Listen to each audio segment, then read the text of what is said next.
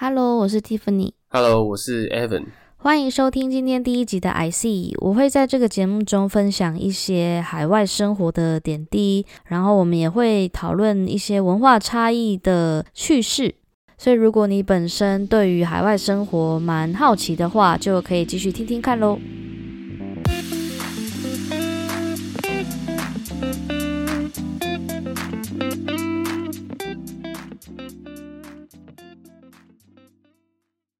那简单介绍一下我们的背景好了。我现在目前刚在英国待满两年多，然后在英伦敦工作一年，本身是做产品设计师。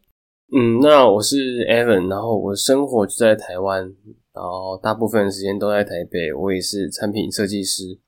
嗯，不过我们两个类型就不太一样。如果说我是实体产品的设计师，那 Tiffany 应该算是数位产品的设计师吧？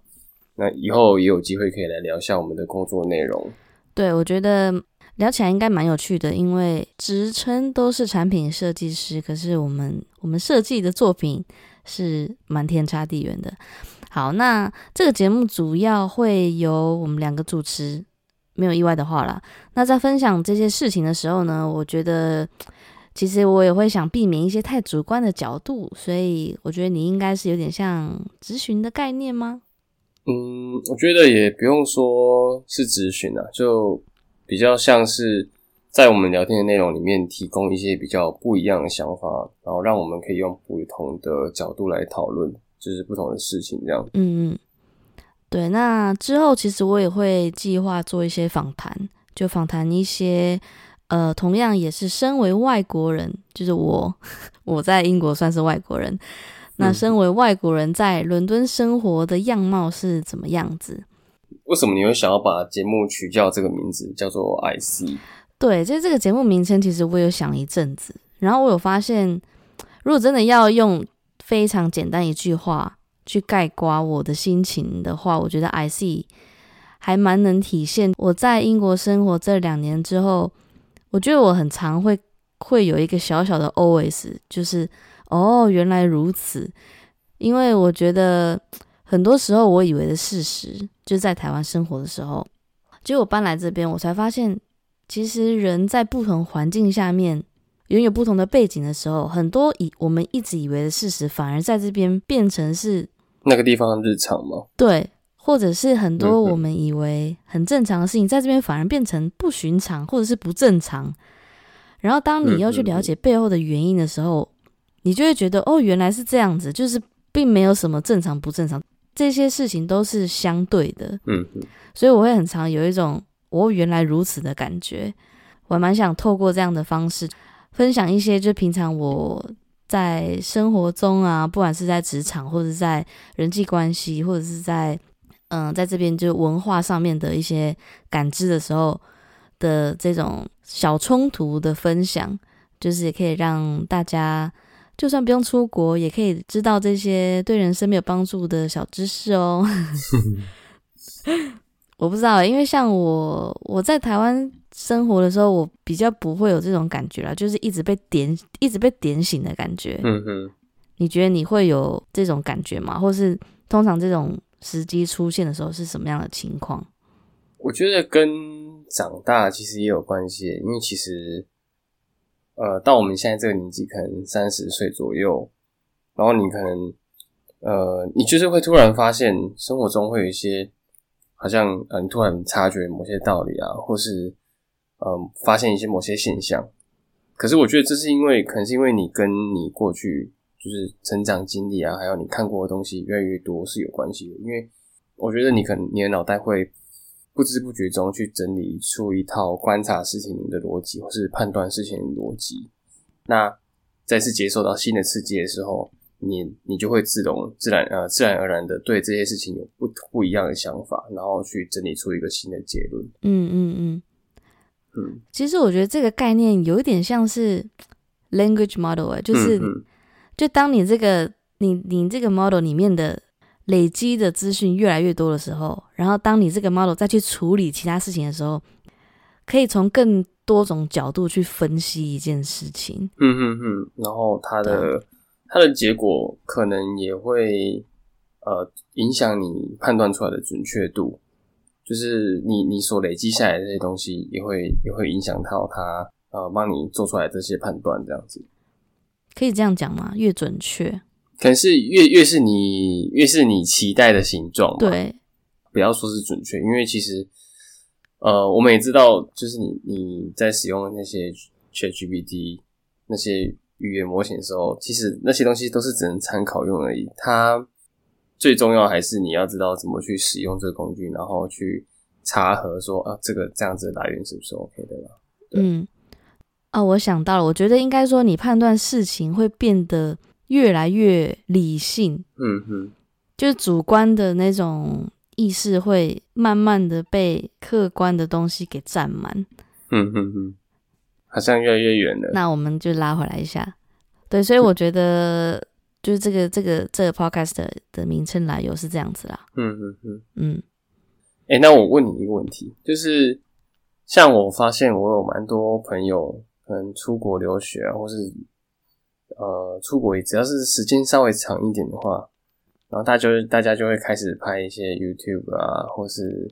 可能会开始经营自己的一些自己的自媒体的内容。我是看你看到，我是有看过你会剪一些短短的影片啊，可是为什么你不会想要去做 YouTube 这样子的内容？我真的还有想过，然后我我还记得我在就出国之前呐、我在台湾有时候我身边的朋友也会有这样的经验嘛，就是他们就出国，不管是游学、留学或是工作，然后我们就开始拍影片或是分享大大小小的事情。然后我还记得以前我都会觉得，为什么要什么事情都分享，嗯嗯，甚至会有一点有一点小愤青呐、就是觉得整天都要 PO。对，整天都要 po，好像国外就特别厉害。觉得我自己来这边之后，我才彻底的感悟到原来如此。第一个最大原因会想要分享，真的就是你有太多的时间，嗯嗯嗯因为你来这边之后，你没有家人，没有朋友，可能有一些在这边的朋友啊，但是可能就不可能像在台湾这么多，所以你真的多了很多自己的时间。然后在这个时间里面，你就会觉得好想找事做。那因为在这边的生活，其实跟平常我们去旅游，可能我们比较常去日本啊、韩国啊、泰国啊这些比较东亚文化，其实真的相差蛮大的。所以你就会觉得哇，那你不如借由这个机会把这些东西记录下来，它也算是一个你小小的日记，然后同时也可以让大家一窥就是在国外西方文化的下的这种生活模式是怎么样。嗯，对，那其实我有想过 YouTube 这件事情，但因为我以前有拍过片嘛，所以我完全可以知道拍片要耗费掉的时间其实是还蛮多的。我自己想一想，我是不太想要让我自己有这么大的压力啦。嗯嗯我自己还是比较想要是分享很日常的东西吧。嗯，就是让大家感受、感觉一下每个人不同的想法，然后不同的角度。对啊，那你你要不要分享一下，看看你觉得，就是这个 podcast 你觉得为能够为你为你带来什么？这样讲好吗？就应该是说这个这个 podcast 可以带给大家什么啦？嗯嗯，我觉得就是从可以从两两种角度啦。我自己的角度来讲，就是我会想分享这些碎片，那也想让，比如说想要出国留学，也想出国工作的人，有一些这样的觉察，就因为很多人可能觉得，哇，出国工作看起来是一件蛮嗯光鲜亮丽的事情。对，那确实它有很多很很棒的地方，我也很想分享这些。但是事实上，它是有很多正面跟负面的碎片拼凑在一起的。那大部分的人可能当然都会想要分享正面的事情，所以我我觉得是我在这个节目中，我会蛮想，反而蛮想专注在负面的事情，就可以让大家看见真相吗？对看见真相。就是其实出国真的有很多你要自己解决，然后自己去学，嗯嗯，对啊。所以我觉得这个这个节目主要是想分享给大家。那我自己的方面的话，我觉得也是很好让我抒发我心情的管道吧。为什么？你觉得在国外，可能交友上有会有遇到什么状况吗？没有人好好聊吗？嗯，这样讲起来，我也也很 听起来很可怜呢。交友上，交友上绝对是最大的一个困难啦。尤其对于我们本身英文不是母语的人，他的那个挑战又再更大了一些。嗯，我觉得困难的点是在于，你要遇到人很容易，因为伦敦就是一个多元文化的地方。嗯，你要来，你要遇到各式各样的人，非常的容易。然后你要跟他们聊天也不难，因为你知道，尤其嗯，英国人他们就是非常会，他们非常会聊天。嗯，你只要跟他们聊起来，他们是可以一直一直讲话讲不停的那种。但是你要到交友，其实还有一个间，还有一个间隔啦。那真的要交，真的要变成朋友，是那种哦，你们有互相联络方式，然后你们是真的会约出来。嗯嗯。要到这样的程度很难。对啊，因为其实说真的，我到现在在台湾的朋友，就是可能你说从以前到现在交那么多朋友，可以这样子的程度的，其实也不一定有，可能不一定也有十个吧。尤其然后尤其是你在国外的话，有语言的这个问题，嗯，还有可能各种不同的呃民族习惯啊、生活习惯、social 的习惯。都会都会有蛮大的差异的。对啊，我还蛮印象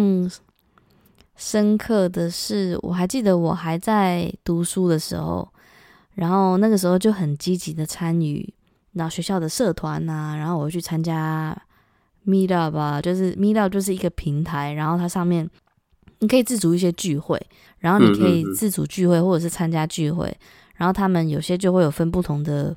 主题，比如说哦，我们今天去，我们都是一群很喜欢喝咖啡的人，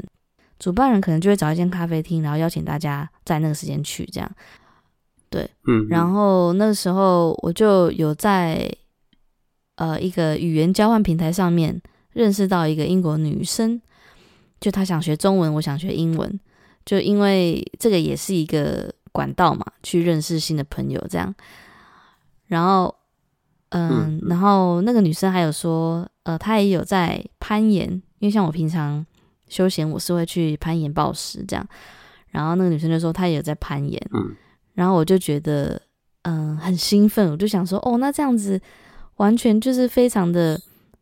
完美的贴合，就是我我我现在要的，就是我现在需要认识朋友，然后但是我也可以教你中文，然后我们两个还一起去攀岩，就想的非常的天真，嗯嗯嗯。感觉当朋友，对我就觉得这个哦，这个绝对之后一定在我英国应该就是一个我可能我第一个英国朋友这样，然后结果我们到现在我们从来没有见过面，我从来不知道对方长怎样。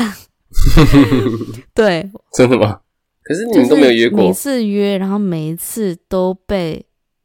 都会一直被延迟，然后延迟到最后你会发现，其实对方根本就没有要约哦。就是再约再约的意思。对，再约再约，因为当你当你已经被被就是也不是说拒绝，因为他们人家英国人不会拒绝人，他们是绝对不会拒绝别人的。嗯，所以我那时候就会问他说：“哎，我明天要去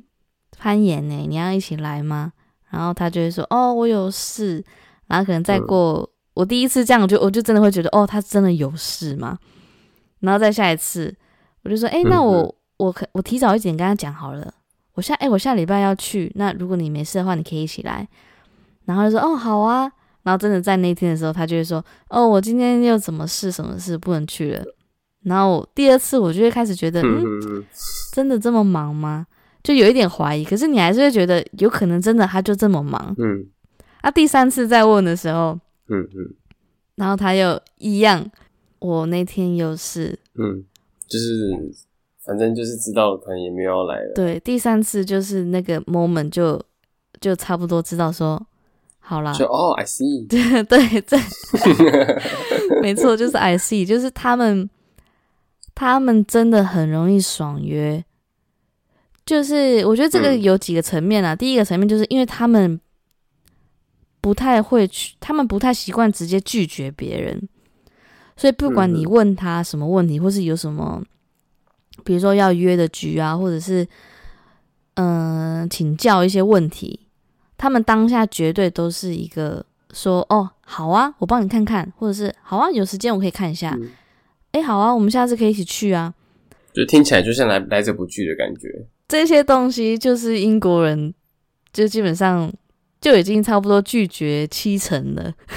嗯 就他们讲这，些话的时候，嗯所以那个时候也是我渐渐意识到说，哦，原来他们说好的时候，其实真的不是这么的明确的好。就这个也这也是一个原因，其实这跟英国人是真的很难变得很要好。我自己觉得，嗯，不要不是说他们表面，只是说可能社交行为比较比起我们可能会比较表面一点嘛。对，我觉得有时候我甚至觉得啊，西方文化、啊、他们的他们的 social skill 就他们的社交能力，他们已经进步到一个每一个人的社交能力都已经有八十分的成绩了，就每一个人都很会聊天，很会社交。我觉得这可能也不是说进步啦，这可能跟他们小时候的环境有关系，因为他们小时候。就是比较鼓励你要表达自己呀、你要很独特啊，所以没有一个人他们会害怕表达。嗯那表达这件事情其实就很直接的影响到社交嘛，因为你社交你就是要讲话啊，或者是你就是要你知道互相的那种交那种互动交流。所以我觉得这件事情在他们的文化中，他们是非常习以为常的，所以导致呢，你在整个大环境下面，每一个人基本上他们社交能力都是超都是八九十分的那种等级，但是真的要认识到下一层的话，我觉得反而对他们来讲是比较难的，因为他们每一个人都表现出来的样子都已经是八九十分了。嗯嗯，就是你不会感受到说，哦，他其实好像不太喜欢我诶，他对对对，就是就就算这个人他其实他的个性其实是非常的非常的闷骚，就是他的本性是真的非常非常的害羞闷骚，然后甚至根本就根本就也没有到很很喜欢兴趣，嗯对，很喜欢一群人出去什么的。可是因为他们，他们基本上就算内在是这样，他们外在表现的出来也是七十八十分的这种样子，所以你也感觉不出来他们真实，嗯他们真实的个性是怎么样。那你觉得像呃，像在英国，就是你觉得交友圈的建立比较难的情况下，你有遇到什么 因为这样子的现象所所造成的的问题吗？还有而去衍生出什么？你觉得可能影响你生活比较大的问题？嗯，其实老实说，我原本没有觉得这是一个问题，因为我在台湾的时候，我自己觉得啦，我自己觉得我就已经算是一个蛮可以跟自己相处的人。嗯嗯就哦，就算我有就是朋友、家人啊，或是伴侣啊，就很多朋友都可以常常约出来。但我自己其实也是蛮享受自己一个人的时候。那我就觉得，诶，那以我这样的个性，然后自己只身前往国外生活，应该不会有太大的问题。我其实在这边读书那一年，我还觉得还蛮 OK 的，就是我自己蛮习惯，就自己去哪里啊，然后自己去探索，或者是甚至自己去爬山。我觉得是搬来伦敦之后，会发现这件事情其实还蛮可以影响蛮深的，因为我发现，当你少了跟人互动的时候啊，其实你少了机会去发送你的情绪，排解掉吗？对，少了那些机会去排解掉，或者是舒压，嗯所以导致平日的那些小情绪就会默默的累积在那边。对，那其实前阵子我就有蛮吓到，其实那些情绪累积到一个程度的时候，它是会有一点没办法收回来的。就因为平常的小平常的情绪，它小到你不太能察觉，但那些东西其实是会累积的。所以当累积到一个程度的时候，你会突然很像就是爆炸一样，然后那些东西全部都漫出来，然后你无法收拾，对，无法收拾，然后没地方去。所以前阵子其实我还蛮低潮的，最大的主因我觉得是这样，就是因为少了跟人的互动，所以导致很多负面情绪，其实我是没有自觉的累积在我心里。然后当嗯嗯当遇到一个嗯可可能比较大的刺激点的时候，这些情绪就会直接爆开，然后也也没得去，所以那天就是那那那一两礼拜过得还蛮还蛮挣扎的啦，就是你很非常非常的难过，非常的失落，然后但是你也没有一个出口，嗯嗯，对，你就等你就等于必须要靠时间自己去消化，对啊，这些这些时刻呢，嗯，到时候应该可以再好好聊一下，就是因为他有真的真的太复杂了，不是说不是说哦，只是没朋友这样一句话可以道尽的，就是它有太多太多层面了。对，但但是没朋友，我我我可以说他是一个蛮，他是蛮大的一个原因啦。嗯嗯，应该说没有可以让你很自在，抒发的朋友也别讲抒发，你这样讲起来好像就是朋友都是要倒垃圾的还是什么的的，舌头，对啊，嗯应该说就是没有一个没有一个朋友圈是真的让你觉得非常有归属感的。毕竟就是这边，我猜这边的哦，我们台湾这边的交流方式可能跟比较欧美的国家或就是非华人的地区的国家，可能差异还是比较大吧。对啊，然后这个其实就是也有跟就东西方交友文化也有很大的关系。就是我之前在一本书，他在探讨文化差异，然后他们就用一个比较诙谐的方式去描述东西方的交友的关系。他说呢，呃，西方文化的人，他们就像是 peach，就很像是呃那水蜜桃，就他们外软内硬，就他们对待任何不熟的人或者是外人，他们是可以非常 welcoming 的，他们是非常欢迎的，他们是非常表达那些情绪是，开放的嘛，他们是完全不会掩蔽的。就算你是一个新朋友，就算你是一个、你知道朋友的朋友，第一次见面，所以你才会看到哦，很多像电影里面或是影剧里面，他们见到人第一面就是一定会亲脸颊，或者是一定会拥抱啊，然后展现那些热情。那但是你真的要钻研到他们内心的想法的时候，其实你要先突破那一层那一层壳，看不见的膜，就你要先涂，你就像水蜜桃嘛，就是外软，但是它内内心很硬很硬，嗯嗯嗯。你基本上你是打不开那个那个壳的，对，嗯，那像是这边亚洲文化的人呢，他就是比较像是粒子的概念，就外面是硬的，嗯。我们基本上不太会直接的跟一些陌生人互动，或者是不熟的人互动，嗯嗯，对我们对于既有的交友圈是很固定的，所以这个时候外人要进来其实也不容易，比较难融入吧。对，很难融入，所以就是变成是像栗子一样，它是外壳硬。但是当你突破了那层壳之后呢，哇，大家的接纳度就蛮，你就成为了亚洲人了，对啊，所以就是蛮有趣的，我觉得这个比喻。嗯嗯，好，那第一集就差不多到这边结束好了。今天第一集这样会太沉重吗？